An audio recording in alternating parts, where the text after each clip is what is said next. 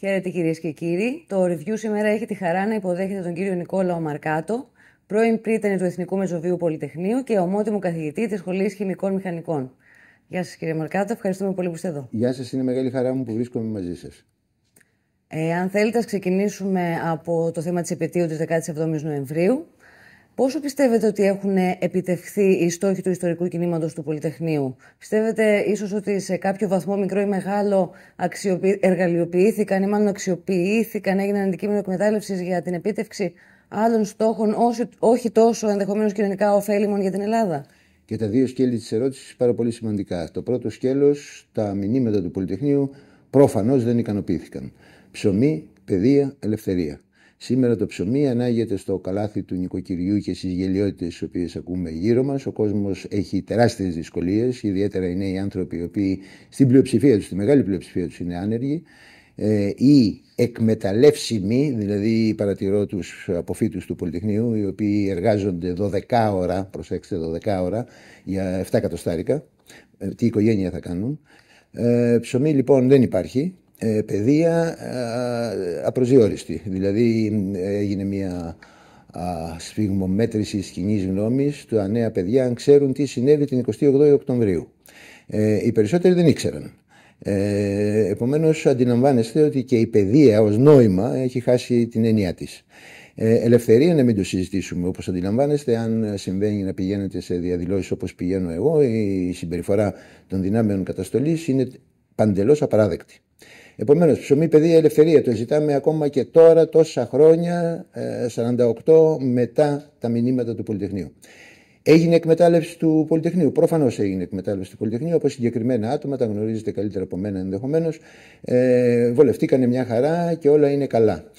Έχετε προτείνει το Πολυτεχνείο να γίνει φιλική εταιρεία για τη δημόσια παιδεία. Πώς πιστεύετε ότι μπορεί να γίνει αυτό, αυτό είναι μια πάρα πολύ μεγάλη ιστορία. Η δημόσια παιδεία και την οποία φαντάζομαι θα έχουμε την ώρα αργότερα με άλλες ερωτήσεις να τη συζητήσουμε. Ε, πραγματικά ε, κατά τον τρόπο με τον οποίο έγινε και η εξέγερση του Πολυτεχνείου, γιατί δεν είναι γιορτή, είναι εξέγερση όπως ξέρετε το Πολυτεχνείο.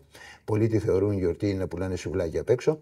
Ε, η εξέγερση λοιπόν του Πολυτεχνείου ε, θα πρέπει να μας οδηγήσει στο σήμερα να πάρουμε μια τεράστια πρωτοβουλία ε, να γίνει η φιλική εταιρεία, να μαζευτούμε όλοι δηλαδή, ανεξάρτητα των πολιτικών ε, αγκυλώσεων ή και ιδεών που μπορεί να έχουμε, ε, και να κάτσουμε κάτω να φτιάξουμε ένα καταστατικό για την παιδεία. Θεωρώ ότι θα πρέπει να πείσουμε επιτέλους τα Υπουργεία και τις διάφορους υπουργούς αντιπαιδείες τους, αποκαλώ ε, συνολικά, συμπούμπουλους, ε, από το 1990 και μετά, οι Υπουργοί Αντιπαιδείας λοιπόν να κατανοήσουν ότι δεν χρειάζεται να φτιάνουν νόμους 300 και 400 σελίδων.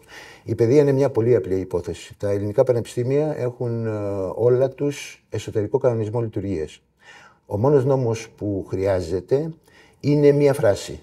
Η παιδεία στην Ελλάδα είναι δημόσια, τα πολυτεχνία και τα πανεπιστήμια λειτουργούν με βάση τον εσωτερικό τους κανονισμό η πολιτεία τα χρηματοδοτεί να καλύψουν τις ανάγκες τους και απολογιστικά έχει το δικαίωμα και την υποχρέωση να ελέγξει που πήγαν τα λεφτά του φορολογούμενου πολίτη. Τίποτα άλλο. Αυτός είναι ο νόμος παιδείας. Τώρα έχουμε άρθρα, παράρθρα, καταπίεση της ελευθερίας, διοικητικά συμβούλια. Η παρούσα υπουργός Αντιπαιδείας ε, πραγματικά έχει ξεπεράσει τον εαυτό της. Ωστόσο η φιλική εταιρεία ιστορικά έχει μία συγκεκριμένη σημασία, μια ουσία που είναι υπό αντίξωες συνθήκες η γέννηση ενός νέου πράγματος, μιας νέας ιδέας. Πώς μπορεί να επιτευχθεί αυτό; Είναι, ναι, είναι ακριβώς αυτό που σας είπα. Το, το πώς είναι διαφορετικό. Δηλαδή, την εποχή εκείνη τη φιλική εταιρεία βρέθηκαν και μεγάλες δυνάμεις, ήθελαν τη διάλυση της ε, Οθωμανικής Αυτοκρατορίας. Υπήρξαν και ευνοϊκές συνθήκες, αν θέλετε, να επιτευχθεί. Τώρα οι συνθήκες δεν είναι ευνοϊκές, διότι ο πολλή κόσμος δεν ασχολείται, διότι δεν γνωρίζει. Ε, από την άλλη μεριά, το Πολυτεχνείο και όλα τα πανεπιστήμια φυσικά, το λέω στο Πολυτεχνείο γιατί όπως και αν το κάνετε, είμαι σοβινιστής. Ε, είναι το σπίτι μου. Ε, το Πολυτεχνείο μπορεί να ηγηθεί μιας αλλαγής στην νοοτροπία των υπουργών οι οποίοι περνάνε από την παιδεία. Δηλαδή, όταν οι Πριτάνοι μας πηγαίνουν και βλέπουν τον ή την υπουργό, οφείλουν να της πούν: Με συγχωρείτε, εγώ διαφωνώ. Τώρα, αν ο καθένας από αυτούς θέλει να βολευτεί αργότερα μετά την αποφύτιση της ε, θητείας και να γίνει βουλευτής, αυτό είναι μια άλλη ιστορία. Αλλά το Πολυτεχνείο θεωρώ ότι θα πρέπει πραγματικά να πάρει αυτή την πρωτοβουλία. Να αλλάξει την οτροπία με την οποία λειτουργούν ανεξαρτήτως κόμματος οι διάφοροι υπουργοί. Όπως έχετε ε, πει ο ίδιος, η παιδεία δεν έχει σημεούλε κόκκινες, μπλε και πράσινες και έχετε πει επίσης δίνεται έμφαση στα στοιχεία ανομίας για να αυτομαστιγωνόμαστε και να περάσουμε ακραίες λύσεις. Πώς εξηγείτε λοιπόν την απόφαση του Συμβουλίου της Επικρατείας για την Πανεπιστημιακή Αστυνομία; Αφενός και αφετέρου, εάν δεν είστε σύμφωνος με αυτό, ε, ποια πιστεύετε ότι θα ήταν η λύση για την εξάλληψη όσο είναι εφικτό της ανομίας ε, της εγκληματικότητας μέσα στα πανεπιστήμια; Ε, έχοντας την ιδιότητα πάντοτε ε, να παρατραβάμε τα γεγονότα, ε, θεωρώ ότι αυτομαστιγωνόμαστε πράγματι θεωρώντας ότι υπάρχει ανομία στα πανεπιστήμια. Φυσικά, ε, τα πανεπιστήμια λειτουργούν μέσα σε μια κοινωνία η οποία έχει ανομία. Η βία έχει πρόσωπο, η βία έχει αίτια και υπάρχουν γύρω μας πάρα παραδείγματα. Το πανεπιστήμιο προφανώς δεν μπορεί να αποφύγει καθόλου να υπάρχει κάποια ανομία εντός αυτού. Θα σας πληροφορώ ότι στατιστικά είναι πάρα πολύ μικρότερη από αυτά που συμβαίνουν στην κοινωνία. Επίσης να σας πω ότι σε χώρες όπως οι Ηνωμένες Πολιτείες, όπου όλοι πιστεύουμε ότι τα πανεπιστήμια αστυνομοκρατούνται, ανοίγω παρένθεση και σας λέω δεν αστυνομοκρατούνται καθόλου, δηλαδή έχουν εταιρείες φυλάκων προφανώς κτλ, όχι αστυνομία με την έννοια της αστυνομίας, αλλά παρόλα αυτά, εφέτος ε, το 2021 ε, μάλλον ε, έγιναν 30.000 εγκληματικές ενέργειες, εκ των οποίων 38,7% κλοπές, 36,5% σεξουαλικά αδικήματα, δεν ξέρω τι ήταν τα υπόλοιπα. Ε, επομένως βλέπετε ότι αυτό δεν συμβαίνει μόνο στην Ελλάδα. Στην Ελλάδα συμβαίνει κάτι άλλο. Υπάρχει μια αντιδραστικότητα των νέων ανθρώπων, την οποία εγώ καλωσορίζω, θα μου επιτρέψετε, ε, διότι για να σκεφτούμε λίγο ποια είναι η πορεία ενός νέου ανθρώπου στη χώρα μας. Ε, τρία χρόνια πριν τελειώσει το Λύκειο, το παιδί ξεκινάει να κάνει φροντιστήρια. Το άγχος της οικογένειας αλλά και η οικονομική αφέμαξή της στο μέγιστο. Η αγωνία της μαμάς, του μπαμπά, των θείων και όλων των ανθρώπων της οικογένειας αν θα μπει το παιδί στη σχολή της προτιμήσής του. Το παιδί κουβαλάει την τσάντα μέχρι τις 10 το βράδυ και η ελληνική νεολαία είναι κατά την άποψή μου η μόνη νεολαία η οποία δεν διασκεδάζει τα νιάτα της όπως διασκεδάζει ο Εγγλέζος φοιτητής ή ο Γάλλος φοιτητής ή ο Γερμανός φοιτητής. Αποτέλεσμα μπαίνει σε ένα χώρο που δεν υπάρχουν ούτε τουαλέτες καθαρές. Μπαίνει σε ένα χώρο όπου δεν υπάρχουν εργαστήρια για να κάνουν τα πειράματα τα οποία χρειάζονται για την μόρφωσή του και την εκπαίδευσή του. Σε ένα χώρο που ατυχώς θα το πω, ευτυχώς μειοψηφία, αλλά παρόλα αυτά υπάρχουν συνάδελφοι οι οποίοι ασχολούνται με αλότρια και στέλνουν τους βοηθούς του να τους διδάξουν. Και πέστε μου, αυτός ο άνθρωπος δεν θα αντιδράσει; Έχοντας περάσει όλη την ταλαιπωρία, αυτός και η οικογένειά του δεν θα αντιδράσει; Εγώ με συγχωρείτε, υποστηρίζω τις αντιδράσεις των φοιτητών, ε, αλλά δυστυχώς η οργανωμένη συντηρητική κοινωνία το θεωρεί ότι και αυτό είναι ανομία. Δεν είναι ανομία. Είναι αντίδραση σε μια αδικία που γίνεται στους νέους ανθρώπους, στους οποίους οφείλουμε όλοι να τους βοηθήσουμε, διότι το μέλλον της χώρας σε αυτούς ανήκει, όχι σε μένα. Συνεπώς, η δική σας πρόταση, εφόσον δεν πιστεύετε από ό,τι καταλαβαίνω ότι χρειάζεται η πανεπιστημιακή αστυνομία, αυτός ο προπολογισμό, ποιος είναι ο νούμερο ένα στόχος, η πρώτη προτεραιότητα σε ανάγκες για να διατεθεί. Μάλιστα. Καταρχήν να ορίσουμε τι ορίζουμε πανεπιστήμιο. Η συντηρητική κοινωνία ξανά πιστεύει ότι το πανεπιστήμιο είναι απλώς ένας χώρος που θα βγάλει δικηγόρους, γιατρούς, αρχιτέκτονες ε, και τις άλλες ειδικότητες. Όχι. Ε, αυτά μπορεί να βγουν και από άλλου είδους σχολές, ε, οι οποίες είναι επαγγελματικής κατάρτισης. Το πανεπιστήμιο είναι ο τόπος που η κοινωνία στοχάζεται τον εαυτό της. Δηλαδή, δημιουργούνται οι δυνάμεις της αμφισβήτησης. Δεν μπορεί όλοι να λέμε εν χορό τι τέλεια που είναι η κοινωνία σήμερα. Δεν, μπορού, δεν πρέπει να την κρίνουμε. Εάν λοιπόν πρέπει να την κρίνουμε, θα πρέπει να, να, να παράξουμε δυνάμεις αμφισβήτησης. Διότι είναι μέσα από τις δυνάμεις αμφισβήτησης που η κοινωνία προοδεύει. Αλλιώς δεν υπάρχει πρόοδος. Άμα πούμε όλοι θαύμα, ο κόσμος είναι θαυμάσιος, αντιλαμβάνεστε ότι δεν πρόκειται να αλλάξει τίποτα. Το πανεπιστήμιο λοιπόν είναι ο χώρος που η κοινωνία στοχάζεται τον εαυτό της. Μπορείτε να φανταστείτε ποτέ, όταν εγώ στοχάζομαι τον εαυτό μου να έχω δίπλα μου τον αστυνόμο. Είναι τελείως απαράδεκτο. Δηλαδή, εμένα μου κάνει κατάπληξη το πώς πέρασε, και μάλιστα από μια γυναίκα που οι γυναίκες έχουν και μια ευαισθησία, είναι, γίνονται μητέρες κτλ. Πώς πέρασε από το μυαλό της Υπουργού, μιας γυναίκας Υπουργού, να θεωρήσει ότι μπορεί η αστυνομία να μπει στο πανεπιστήμιο. Δεν μπορεί να μπει στο πανεπιστήμιο. Είναι άλλο η φύλαξη του πανεπιστημίου και άλλο το να βάλεις στην αστυνομία. Προσέξτε, η οποία αστυνομία κατά την Υπουργό θα αναφέρεται στο Υπουργείο Δημόσιας Τάξης, ούτε καν στο Υπουργείο Παιδείας. Δίνει λοιπόν 30 εκατομμύρια. Να σας πω ότι τα ελληνικά πανεπιστήμια σήμερα λειτουργούν με προπολογισμού που είναι το 1 τέταρτο των προπολογισμών του 2009. Τόσα χρήματα παίρνουν, το 1 τέταρτο από ό,τι παίρναμε το 2009. Έρχεται λοιπόν και δίνει 30 εκατομμύρια για να εκπαιδεύσει ανθρώπους να γίνουν αστυνόμοι των πανεπιστημίων. Αυτό είναι τελείως αφάνταστο. Μέχρι τώρα ζητούσαμε φύλακες. Έχουμε μια Πολυτεχνιούπολη. Τι έγινε, απέλησαν τους φύλακες όπως θυμάστε πριν 10 χρόνια. Θυμάστε τις κινητοποίησεις. Ζητάγαμε χρήματα να βάλουμε φώτα. Τι έγινε σε αυτό, τίποτα. Μια πύλη, κάτι. Ποτέ δεν έγινε κάτι τέτοιο. Ανταυτού 30 εκατομμύρια για να εκπαιδευτεί μια πανεπιστημιακή αστυνομία. Παντελώς απαράδεκτο. Τα πανεπιστήμια μπορεί να φυλαχτούν, βεβαίως, ε, για να είμαι και λίγο ουδέτερος, να πω το εξής. Έχω καλέσει και την πανεπιστημιακή κοινότητα ότι θα πρέπει να γίνει λίγο πιο υπεύθυνη στη φύλαξη. Εγώ, θεωρώ, εγώ πιστεύω πάρα πολύ στο φοιτητικό κίνημα. Εγώ πιστεύω στους νέους ανθρώπους. Με αυτούς συναγελάζομαι και με αυτούς βρίσκω μια ανταπόκριση. Λέω λοιπόν στα παιδιά, οφείλετε να προστατεύσετε το χώρο σας. Δεν είναι δυνατόν να παρεπιδημούν. Το φοιτητικό κίνημα πράγματι έχει μια ευθύνη στην έλλειψη φύλαξης των πανεπιστημίων. Ε, στο στόχο αυτό που σημειώσατε, στον αυτοστοχασμό της κοινωνίας, ε, μέσα στο φοιτητικό κίνημα, ποιο ρόλο πιστεύετε ότι παίζουν τα κόμματα στα ε, πανεπιστήμια; Ε, θεωρώ ότι το πανεπιστήμιο είναι ένας λογικός χώρος πολιτικοποίησης της νεολαίας. Προσέξτε, πολιτικοποίησης και όχι κομματικοποίησης. Δυστυχώς, ε, πράγματι αυτό είναι ένα από τα αρνητικά τα οποία συμβαίνουν, ε, κατά την άποψή μου βεβαίως, ε, στο Πανεπιστήμιο, είναι ότι τα διάφορα κόμματα εκμεταλλεύονται την αντιδραστικότητα, τη δικαιολογημένη αντιδραστικότητα της νεολαίας για τα δικά τους συμφέροντα. Τα δε παιδιά, από την άλλη μεριά, επειδή έτσι έχει δείξει το παρελθόν, βολεύονται να βολεύονται σε κόμματα, διότι σου λέει αύριο αντί να είμαστε άνεργοι, μπορεί να έχουμε και κάποιο ρουσφέτη. Αυτά είναι τα αρνητικά, τα οποία οφείλουμε να τα πούμε. Δεν συμβαίνει στο φοιτητικό κίνημα γενικά.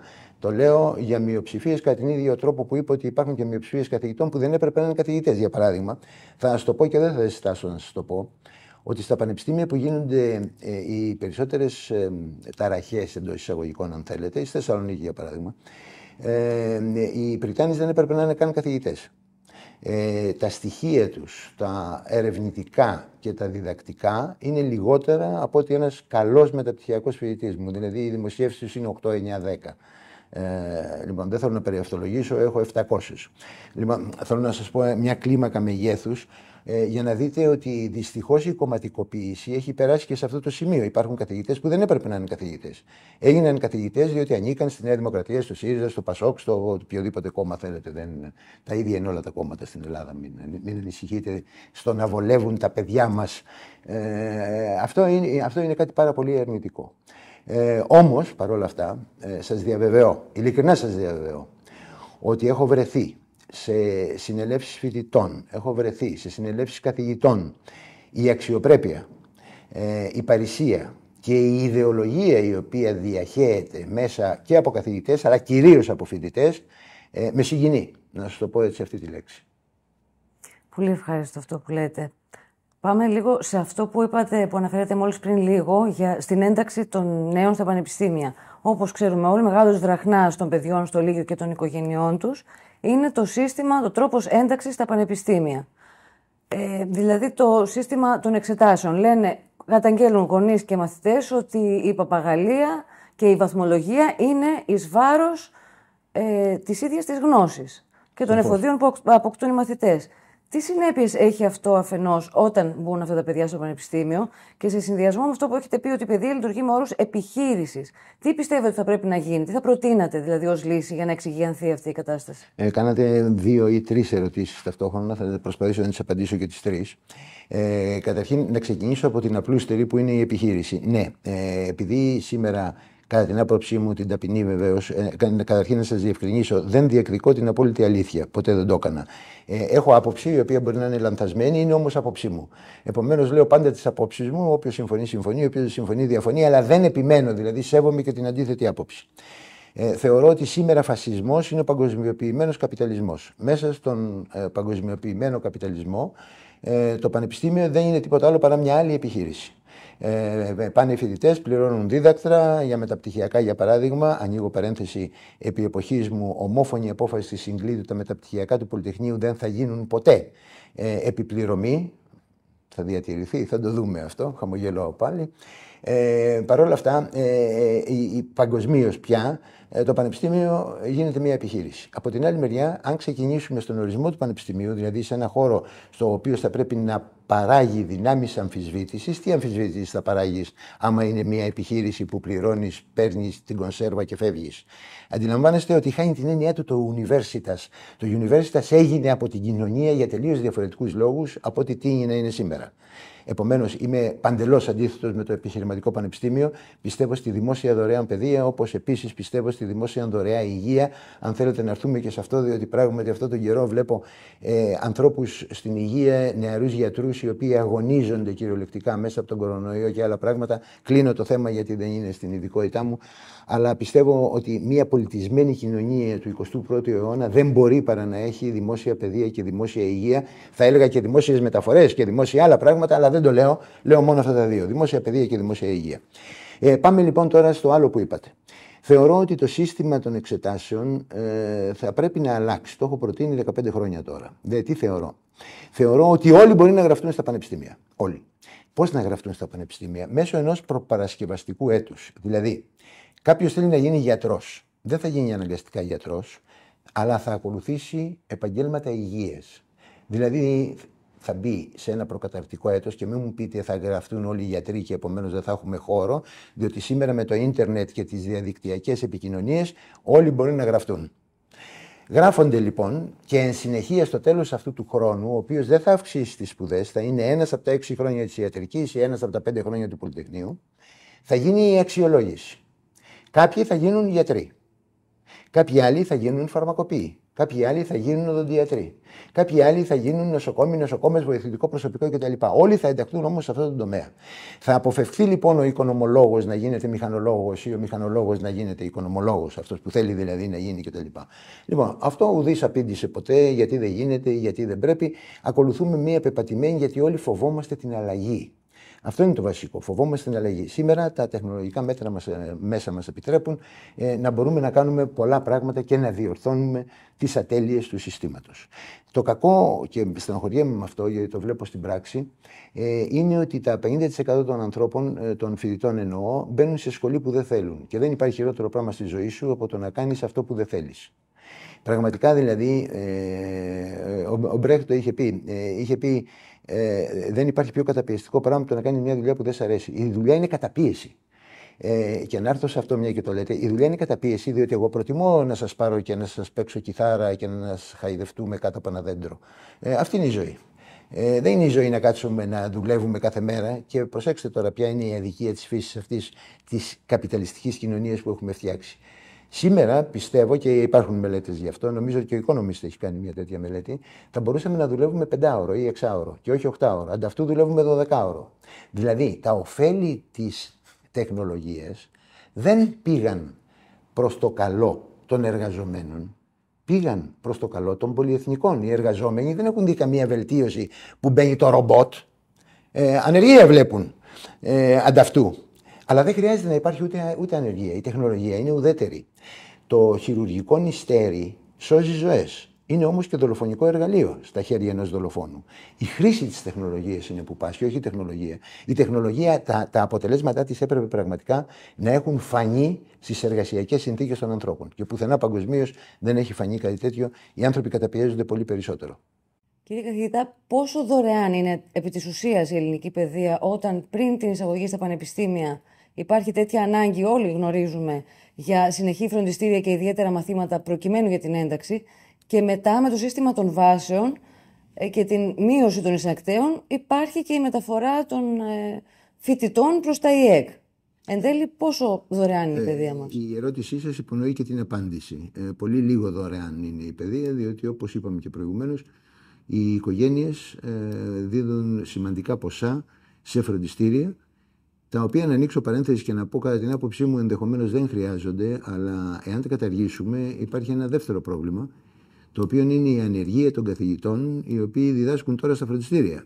Είναι κοινωνικό πρόβλημα και αυτό, μην το υποτιμούμε δηλαδή. Από την άλλη μεριά, στην ερώτησή σας, η οικογένεια πληρώνει πραγματικά ε, θεωρώντας ότι κάνει καλό στα παιδιά της και κάνει ενδεχομένως, ε, βέβαια θα, θα έρθω σε αυτό σε λίγο, ε, πληρώνει αρκετά χρήματα. Τώρα, σκέπτονται η παρούσα κυβέρνηση ειδικά, ε, όχι σκέφτονται, υπάρχει νόμος, ε, γίνεται τώρα, δεν ψηφίζεται, ότι τα μεταπτυχιακά θα είναι επιπληρωμή και μάλιστα καταργεί η κυβέρνηση την χρηματοδότηση των μεταπτυχιακών προγραμμάτων ε, παντελώς, ούτως ώστε να μας αναγκάσει να βάλουμε δίδακτα στα μεταπτυχιακά.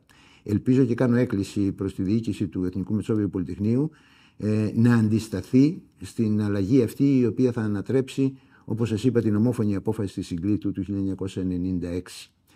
Ε, ε, πάμε στο δεύτερο ζήτημα που είπατε. Ε, βάσεις. Ε, δεν πιστεύω στη βάση. Ε, δεν πιστεύω στη βάση, θα σας πω γιατί. Ε, αν θέλω ως εξεταστής, μπορώ να βάλω θέματα που όλοι θα πάρουν κάτω από τη βάση. Να κάνω πολύ δύσκολα θέματα. Ή μπορεί να κάνω πάρα πολύ εύκολα θέματα να βάλω, με αποτέλεσμα όλοι να πάρουν άριστα. Επομένως τι νόημα έχει. Ε, αντιλαμβάνεστε ότι οι εισαγωγικές εκστάσεις είναι ένας ανταγωνισμός σχετικός. Δηλαδή, ποιος είναι καλύτερος από τον άλλον και μπαίνουν οι πρώτοι που είναι καλύτεροι. Δεν έχει καμία σχέση αν είναι η διαφορά μεταξύ 20 και 18 ή μεταξύ 8 και 6. Για να είμαστε ξεκάθαροι. Από την άλλη μεριά, πιστεύω ότι όλοι πρέπει να έχουν τη δυνατότητα να γράφονται. Ε, σας είπα προηγουμένως ένα σύστημα που αν το βοηθήσουμε πολύ με τα ηλεκτρονικά μέσα της επικοινωνίας σήμερα δεν χρειάζεται ούτε αίθουσες ούτε τίποτα η αξιολόγηση εντός των πανεπιστημίων ανθρώπων οι οποίοι όλοι ενεγράφησαν στα πανεπιστήμια ενώ αυτοί που θέλουν. Από την άλλη μεριά θεωρώ ότι η νεολαία έχει πολλές ικανότητες και έχει και φαντασία. Ε, να τονίσουμε ότι δεν χρειάζεται να πάνε όλοι στα πανεπιστήμια. Εγώ είμαι υπέρ όλων στα πανεπιστήμια με την έννοια όχι ότι θα κάνουν το επάγγελμά τους, διότι δεν μπορεί να γίνουν όλοι γιατροί. Ε, είναι φανερό. Δηλαδή και να γίνουμε θα είμαστε άνεργοι. Ε, σου δίνει όμως εφόδια να σκέφτεσαι διαφορετικά ως ενεργός πολίτης. Από αυτή την άποψη θεωρώ απαραίτητο να περνάνε όλα από τα πανεπιστήμια. Ε, το σύστημα, σας το είπα, επιλογή από μέσα σε ένα προκαταρτικό χρόνο, ε, ο οποίος θα κανονίζει, αλλά όχι εκτός αντικειμένου. Δηλαδή, όποιος θέλει να γίνει γιατρός θα ακολουθήσει κάποιο ιατρικό επάγγελμα τελικά, έστω και αν είναι απλώς βοηθητικό. Ε, αν δεν πάει καλά εννοώ στο βοηθητικό έτος. Δεν θα γίνει οικονομολόγος όμως. Οι οικονομολόγοι θα πάνε στο δικό τους τομέα.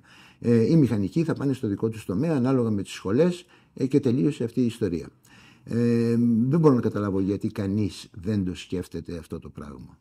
Δεν το σκέφτεται, δεν, δεν, το, δεν το κατανοώ ειλικρινά. Ορμόμενοι από αυτό που μόλις είπατε και αυτό που είπατε πριν για, την, ε, για τον αυτοστοχασμό της κοινωνίας και για το ότι το πανεπιστήμιο είναι ένας χώρος που η κοινωνία στοχάζεται και όχι ένα μαγαζί που παράγει μηχανικούς. Ίσως είναι απλοϊκή ερώτησή μου, αλλά τα πανεπιστήμια παράγουν ανθρώπους για να ενταχθούν στην κοινωνία και μάλιστα μια κοινωνία υποκρίση. Παράγει έστω πολίτες ή επαγγελματίες ε, ικανούς και προετοιμασμένους για την αγορά εργασίας. Όπως σας είπα προηγουμένως, το σύστημα έχει πετύχει ε, να μειώσει την αντιδραστικότητα, την σωστά εννοούμενη αντιδραστικότητα της νεολαίας.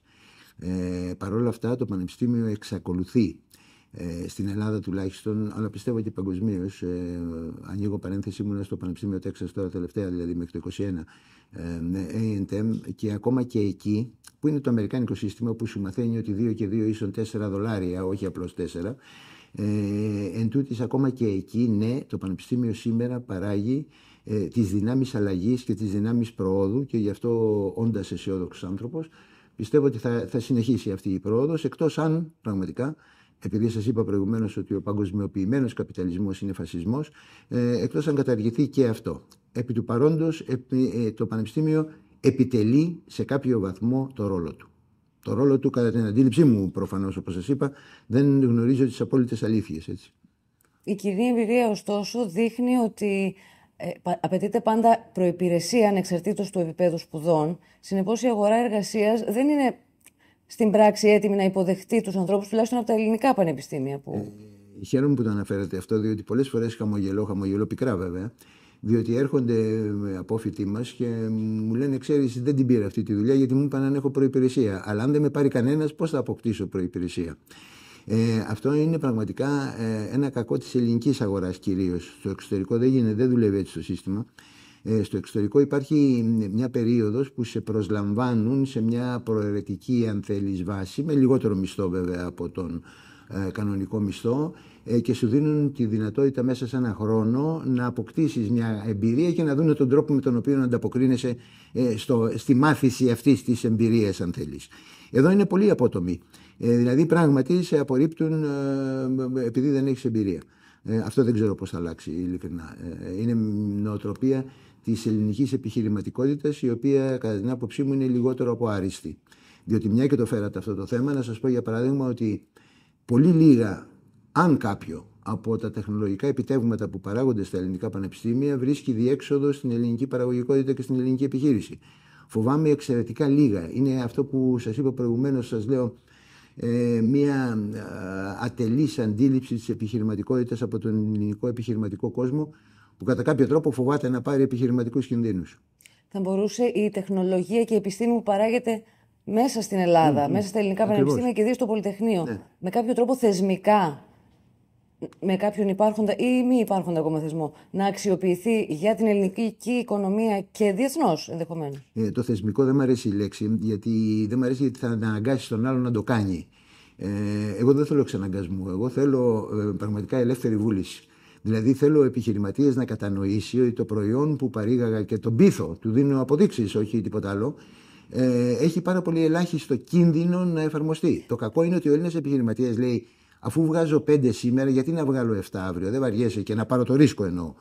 Ε, αλλά τίποτα χωρίς ρίσκο δεν υπάρχει. Ίσως θα πρέπει να διευκρινίσω την ερώτηση. Να δημιουργηθεί ενδεχομένως ένας θεσμός προώθησης της ελληνικής τεχνολογίας που παράγεται εντός Ελλάδος. Θα μπορούσε να γίνει κάτι τέτοιο; Ε, ναι, κοιτάξτε. Ε, ξανά, ε, ο Σπυρίτανη ε, έφτιαξε ένα τεχνολογικό πάρκο στο Λαύριο ε, με τη βοήθεια πολλών ικανών ανθρώπων.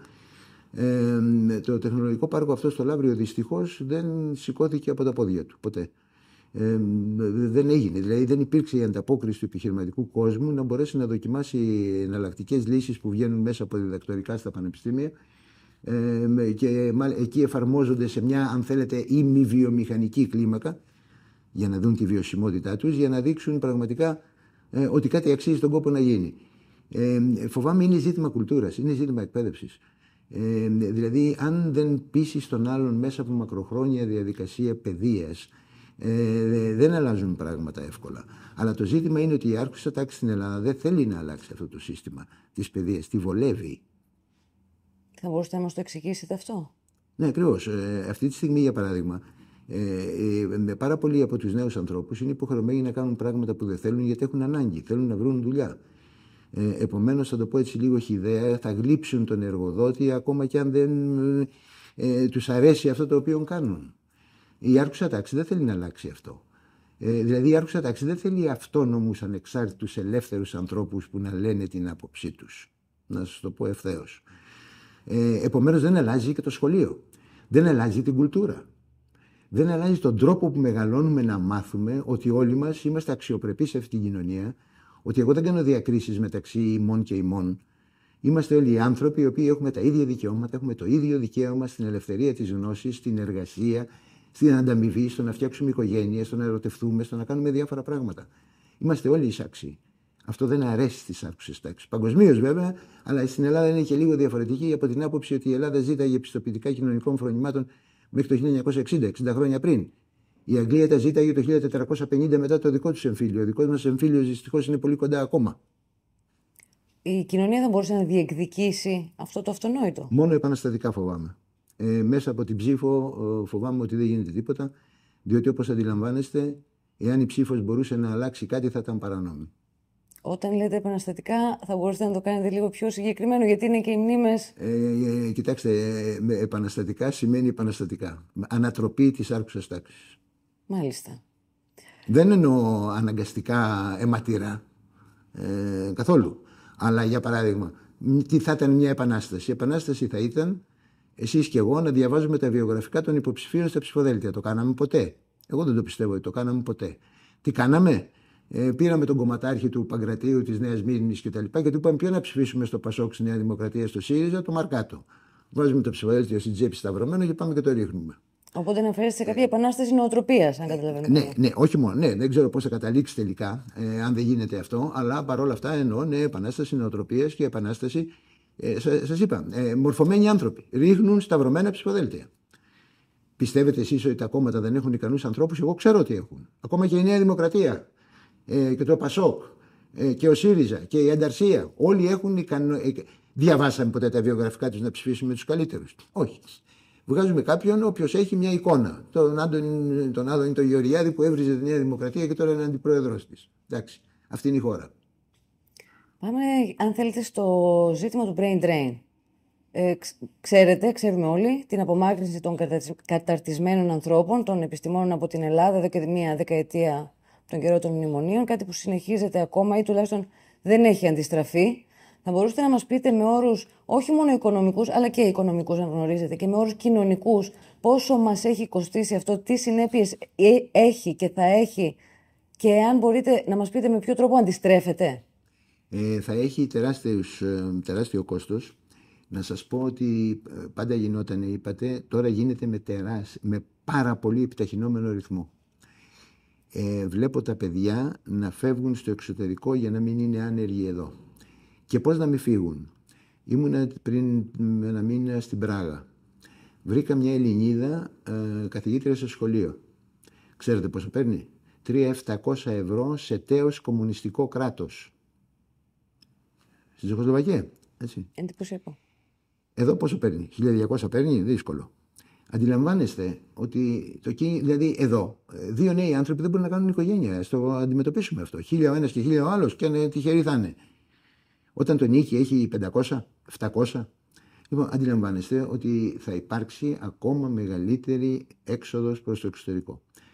Αντιλαμβάνεστε ότι από αυτό χάνει η Ελλάδα η οποία σπούδασε αυτά τα παιδιά, διότι η παιδεία μας, όσο και αν χαλάνε οι γονείς κτλ., είναι ακόμα δωρεάν στα πανεπιστήμια κτλ.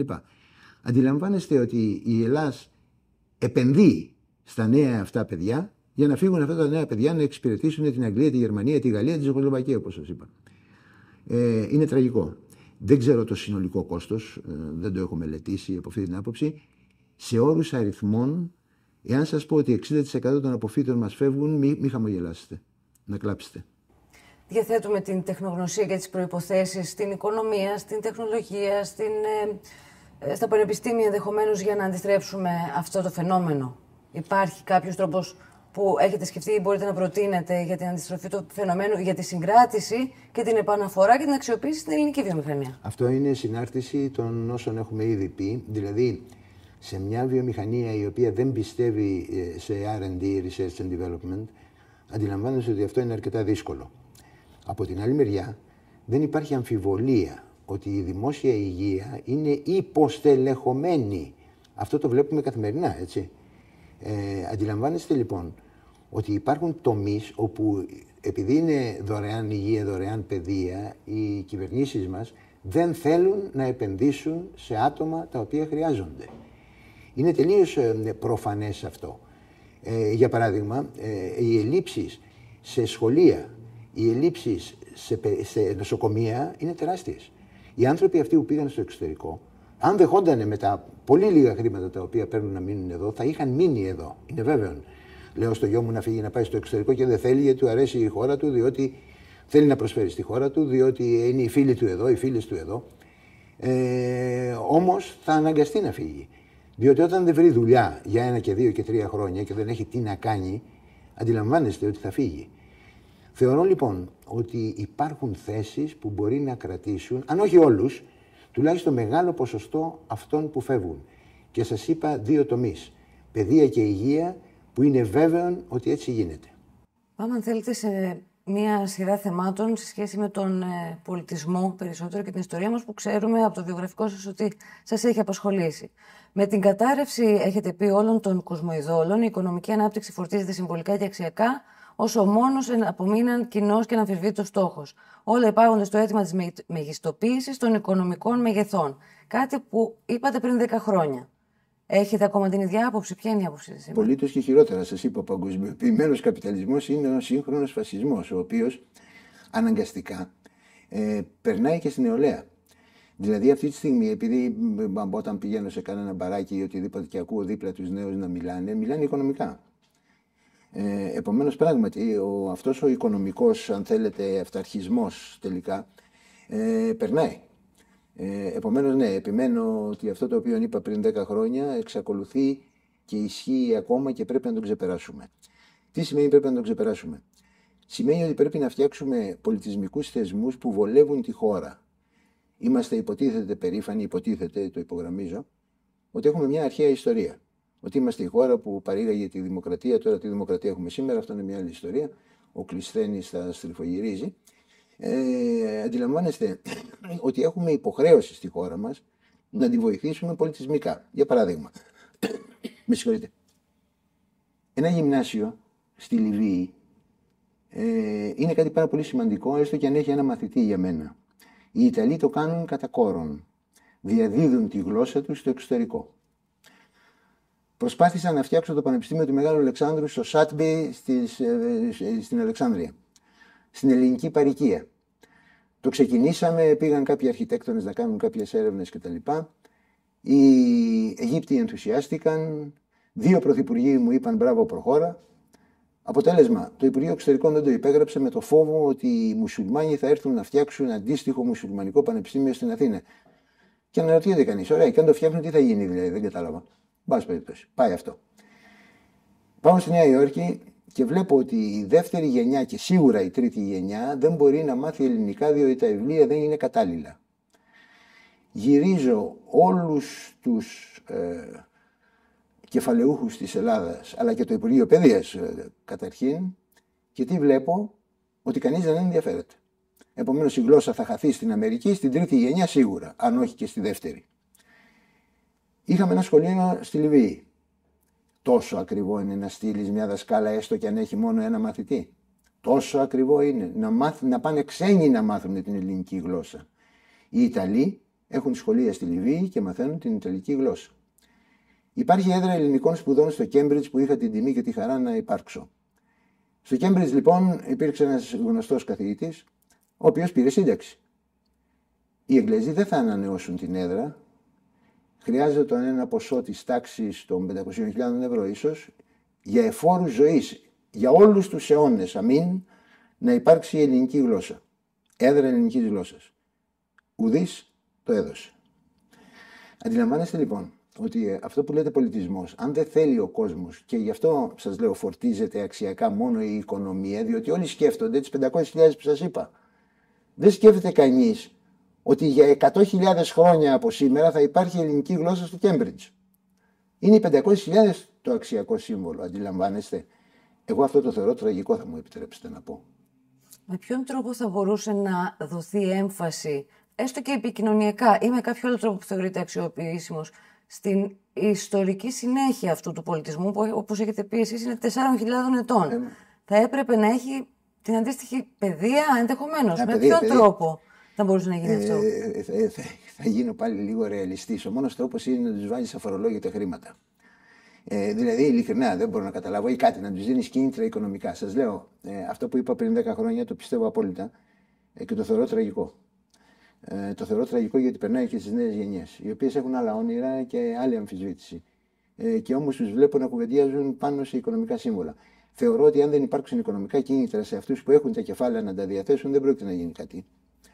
Ε, όλοι μας είμαστε περήφανοι που λέμε τα 4.000 χρόνια που είπατε. Κανείς δεν είναι διαθέσιμος να βάλει το χέρι στην τσέπη, έστω και αν το έχει. Ο ρόλος του κράτους σε αυτό; Παιδεία. Μόνο παιδεία. Μόνο παιδί. Αν δεν αλλάξει η νοοτροπία μας, δεν, δεν έχω λύσεις να προσφέρω. Ε, η μόνη λύση είναι η παιδεία, να αλλάξει η νοοτροπία μας. Δηλαδή, εγώ που σας κοιτάω αυτή τη στιγμή στα μάτια, να ξέρω ότι όταν σας πω θα φτιάξετε το Πανεπιστήμιο στο Μέγα Αλέξανδρο, θα κάνετε τα πάντα. Δεν θα, δεν θα αφιστείτε χρημάτων κόπου και τα λοιπά να το κάνετε. Αυτή τη στιγμή δεν το ξέρω. Ειλικρινά σας το λέω. Θα μπορούσατε να μεταφέρετε στους νέους ανθρώπους που κατεξοχήν έχετε επαφή μαζί τους. Ένα αισιόδοξο μήνυμα με αφορμή αυτή τη συνέντευξη; Αντισταθείτε. Ε, δεν μπορώ να τους πω τίποτα άλλο παρά να αντισταθείτε και βεβαίως να τους πω ε, να προσπαθήσουν να μην τους πείσουν, να τους ανέχονται. Ε, αυτό, ε, επειδή στην αρχή που ξεκινήσαμε είπα ότι βλέπω την αμφισβήτηση και βλέπω την αντιδραστικότητα, τη σωστή αντιδραστικότητα της νεολαίας να πέφτει, ανησυχώ. Γι' αυτό τους λέω, παιδιά, αντισταθείτε και ξεπεράστε μας. Κάποιοι από εμάς τα κάναμε καλά, κάποιοι δεν τα κάναμε καλά, αλλά τουλάχιστον να γίνετε καλύτεροι από εμάς. Να μας ξεπεράσετε και αγωνιστικά και ηθικά και κοινωνικά. Ξεπεράστε μας, παιδιά. Και πραγματικά μην ανέχεστε να σας πείθουν να τους ανέχεστε. Νομίζω είναι ίσως ε, το καλύτερο που μπορώ να τους δώσω και το πιο ελπιδοφόρο. Διότι αν πάψουν να τους ανέχονται, θα αλλάξει η όλη σκηνή. Είμαι σίγουρος. Σας ευχαριστώ πάρα πολύ. Σας ευχαριστώ πάρα πολύ να σας πω, ε, θέλω, ότι ευχαριστήθηκα πάρα πολύ την εκπομπή αυτή, περισσότερο από όσες έχω κάνει τα τελευταία πέντε χρόνια. Μεγάλη μας τιμή. Να είστε καλά. Σε ευχαριστώ και θα ξανάρθω με χαρά. Κυρίες και κύριοι, ευχαριστούμε και εσάς για την προσοχή και το χρόνο σας. Να είστε καλά.